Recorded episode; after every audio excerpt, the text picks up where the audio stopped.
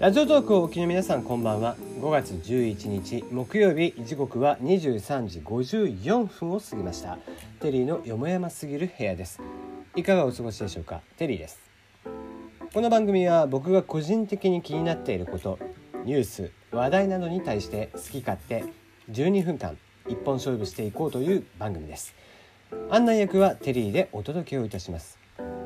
なおこの番組ではお便りや感想を募集しています。ツイッターで質問箱を用意しておりますのでぜひ送ってください。ナナミュージックのリクエストも受け付けております。普通歌等々お待ちしております。はい、えー、昨日ね、えー、夜中にあのー、椎名林檎さん5月23日に、えー、20周年デビュー20周年記念の第1弾としてトリビュートアルバムが出ます。えー、それをのまあさなんて言うんですかねサンプル？なんて言えばいいか分かんないんですけども、えー、それをちょっと聞いていたらですねちょっとテンションが上がっちゃいまして。えーまあ、どんな方が出ているかというと、えー、草野正宗さんスピッツからですね、えー、たちが、えー、結成というか、えー、この時にやっている、えー、ザ・浦島津という、まあ、ユニット、うん、であったり宇多田ヒカルさんそして歴史美香さん、えー、藤原さくらさん、えー、田島隆夫さんオリジナルラップですね。木村カエラさん三浦大知さんライムスターさん愛さん井上陽水さん私立恵比寿中学リサさん松たか子さんというまあそうそうな、えー、かなりのメンツが集めてて、まあ、歴史の幸福論もいいし浦島津の正しい町もいいし田島隆夫さんしっかり木村カエラさんのここでキスして、うん、リズムが変わってきてこういう風に攻めてくるかと。で三浦大知さんの滑り台がいいですね。うん、滑り台というとですね、えー、もともとこうアルバムで言うと、えー、アルバムじゃないですねシングルで言うとなんだっけ、えー、1枚目か2枚目だから、えー、幸福論か歌舞伎町の女王かのどっちかのカップリングですよね。うん、かなりマニアックな、えー、曲ではありますがこういうものをやっていたりだとか、えー、ライムスターさんが本の、えー、歌詞もねえー、変えてやっていたりだとかね、うん、そういうのは聞いていて、まあ、ちょっとテンションが上がっちゃいましたよねうわかっこいいアルバムかっこいいトリビュートアルバムが、えー、できているなという印象でした。なリサさんの「日本」とかもうまさしくね声も合ってましたし、うん、なので、えー、そんなのを含めて、えー、ナナミュージックでは、えー、滑り台と正しい街幸福論っていう3曲をやってみています、えー、まあちょっと男性キーとはいえ僕のキーにはちょっと低すぎたっていうのがあったので、えー、まあ多分ねアルバム出たらそれぞれの方々のその伴奏っぽいのも多分出てくるでしょうから、うん、それに合わせてまたやってみようかなとは思っていますが。はい告知をさせてください、えー、5月26日土曜日西新宿ナビカフェでラジオセ、えー、コラボセッションイベントに出ています、えー、ラジオっぽいことを生でやってみたりだとかボイスドラマみたいなことをやっていますのでぜひ来ていただけたらなと思います。チケットの方は2000円プラスワンオーダー制です。えー、こちらはツイッターを僕のツイッターを見ていただけたらわかると思いますのでぜひご予約の方お待ちしております。はいじゃあ今日の質問箱。テリーさんラジオ配信の時に使っている機材がありましたら教えてください。ということでえー、っとですねこれは今僕はマイクで喋っています。外付けのマイクなんですけどもこれがですねメーカーさんちょっと待ってくださいね。今出しますね。えー、っとあとですねパソコンのこの後ろに載ってる音楽。こちらに関してはえーと、PC から鳴らしているんですけども PC のそのままのスピーカーではなくて一応あのやっぱりそのままのノート PC のやつだと音が悪いんで、えー、Bluetooth のマイスピーカーでやっています。で Bluetooth のスピーカーから、えー、フリーの音源を探してきてやっていますね。で、えー、こちらは、まあ、2 3 0 0 0円で買えますんで、えー、買ってみたらいいんじゃないですかね。うん、あと、まあ、もちろん著作権の関係がありますのであの流すんであればフリーの音源をっていうことですね。あと,、えー T えーと、マイクに関してはなんだろうこれ TOQIBO っていうメーカーさんなのかな。とと、うん、読めないね、えー、コンデンサーマイクピンマイクなんですけどもこちらを使って今喋っていますただし、えっと、iPhone の7以降とかだとあのイヤホンジャックがなくなっていると思いますので変換ケーブルで挿してっていう感じですね。うん、こちらを使って、えー、スピーカーを横に立てて音を流しながら、えー、マイクを、えー、ポップノイズといって息が乗らないようにして左上の方から僕はあの右利きなんで右手はこう動かしたいっていうのがありますんで固定をさせるために左腕のでマイクを持って喋っていますよ。はいえー、こんな感じです。まああのー、そういうマイクがですねそのマイクも1500円とかで買えるんですけどあのそういうのも買いたくないなっていう方であれば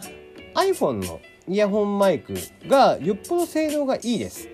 あのちょっとどんしゃり気味といってあの高音が割と拾われやすいえー、マイク性能にはなってますけどもあの低音がねそんなに拾われないという性能にはなってますが、えー、全然使いやすいかなとは思いますのでイヤホンマイクで喋る方はイヤホンマイクで、えー、場所だけ固定をしていただいて。で、えー、あのイヤホン iPhone のイヤホンマイクに関しては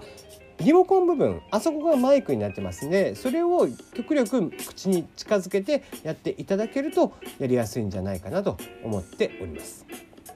はい。じゃあ今日の話題いきましょうか、えー、弁護士 .com さん。ホームレス現象赤字続きのビッグイシュー最終ゴールは会社が潰れることということですね、えー、ビッグイシューという雑誌があります。月2回発行。こちらは、えー、東京都心、えー、もしくは大阪などで人通りが多い場所でですねホームレスの方々こちらの方々に、まあえー、ご自身の収入源となるようにという形で、えー、販売をしている雑誌になりましたけども、えー、こちらがですね徐々に売り上げが減っているといいことなんですよ。これはあの、まあ、タイトルでも見て分かる通りそのホームレスの方々が今徐々に減っているということらしいんですね。うん、なので、えー、要は買いたいっていうものよりも場所がその売る場所がなくなっている売る方々がビッグイシュの場合には売る方々が、えー、少なくなっているということなので、えー、まあそこら辺を兼ねて、えー、減っていることはいいことだなとは思ってますね。うん、まあ興味があれば読んでいただきたい記事ではありますけども最終的にじゃあどこにたどり着きたいかっていうとやっぱりそのホームレスの方がいなくなるということがえー、正しいわけでその延長線上として会社が潰れてしまうことっていうのが一番いいことっていうことをおっしゃっています。うん、まあまあそれはすごくわかるなという気がしてますが今日も先ほどまで僕は占いチャンネルというのを、えー、ボイシーの占いチャンネルというのを案内役としてやっていますのでそれを撮っていたのですが、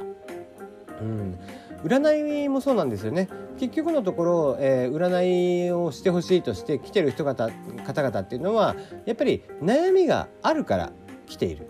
うん、占いの最終的な、えー、ゴール地点というのはその人が来なくなることなんですよね。なので、えー、そういうことは、えー、ぜひ、えー、まあ何ですかねゴール地点っていうのが明確になっていてそれをお金儲けのために使っているっていうことじゃないっていう、えー、仕組み作りっていうのは僕はいいことだなとはやっぱり素直に、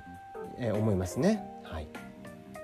ちょっとね酔っ払ってるんでコメント薄いかもしれないんでね今日はあのご容赦ください。えー、レゴランド、えー、隣接の商業施設苦戦開業1年余りで12店撤退。えー、名古屋市港区のテーマパークレゴランドジャパンに隣接する複合商業施設メーカーズピアさん。こちらがですね、えー、まあ開業時よりもすでに53店舗のうち12店舗が撤退したと、うん、まあ無理ですよね。そもそもレゴランドさんがね一応赤字ではない黒字だとは言ってますが思ったよりは行ってないっていうことでしょうからね。うん、その辺りは影響があるんじゃないかなと思いますね。やっぱり再入場に関しての問題あとチケット代に関しての問題とかがたあの多々言われてますからね難しいよねこういう隣接するところっていうのがね。うんえーと、今日はいくつかですね決算系が出ていたみたいですね、えー、大幅減益の角川ニコ動で苦戦、まあ、角川さんが、えー、今期、えー、2018年3月期の連結決算が、えー、大幅な減益になっていたと。えー、ニコニコの有料会員数減少が響いていますね。あとコロプラさんも出しています。純利益46.7%減。白猫などが売り上げ減少、えー、こちらはコロプラが、えー、9日に発表した17年10月から3月の連携を、えー、連結業績が、えー、13.6%減の20、えー、235億。えー、営業利益が43.2%減の41億。ということで減収減益。だったそうですね。うんうん、さらにさらに、えー、チケキャン終了のミクシーさん、うん、モンスト含むエンタメ事業も売り上げが減ということですね。2017年4月から18年3月の連結業績を発表しましたが、えー、売上高は前年比8.7%減の1890億円。営業利益が18.7%減の723億円の減収減益。やはりこういった、まあ、ガンホーさんも言われてますけどもソシャゲ1個に頼っているっていうのはどうしてもこう売り上げっていうのが維持できないですよね。うん、最終的にじゃあどこが独り勝ちしてるかっていうとバンナムさんなんですよね。えー、バンダイナムコエンターテインメント、えー、こちらがやっぱり今強いですねなぜ強いか彼らは権利を持っているんですよねその権利を持っているという、まあ、例えば IP と言われてますけどもアニメとかの著作権の、えー、を使ってうまく回しているわけですけども彼らは制作委員会にも入ってあらかじめそのスマホ周りで展開していくという全ての権利を抑えている。そういった中でオリジナルではない、えー、著作権周りを使ったゲーム展開っていうのができる「ドラゴンボール」であったり、えー、そういったものができるっていうことがやはり大きいなと、コンテンツ IP をつかんだものが勝つわけですよね。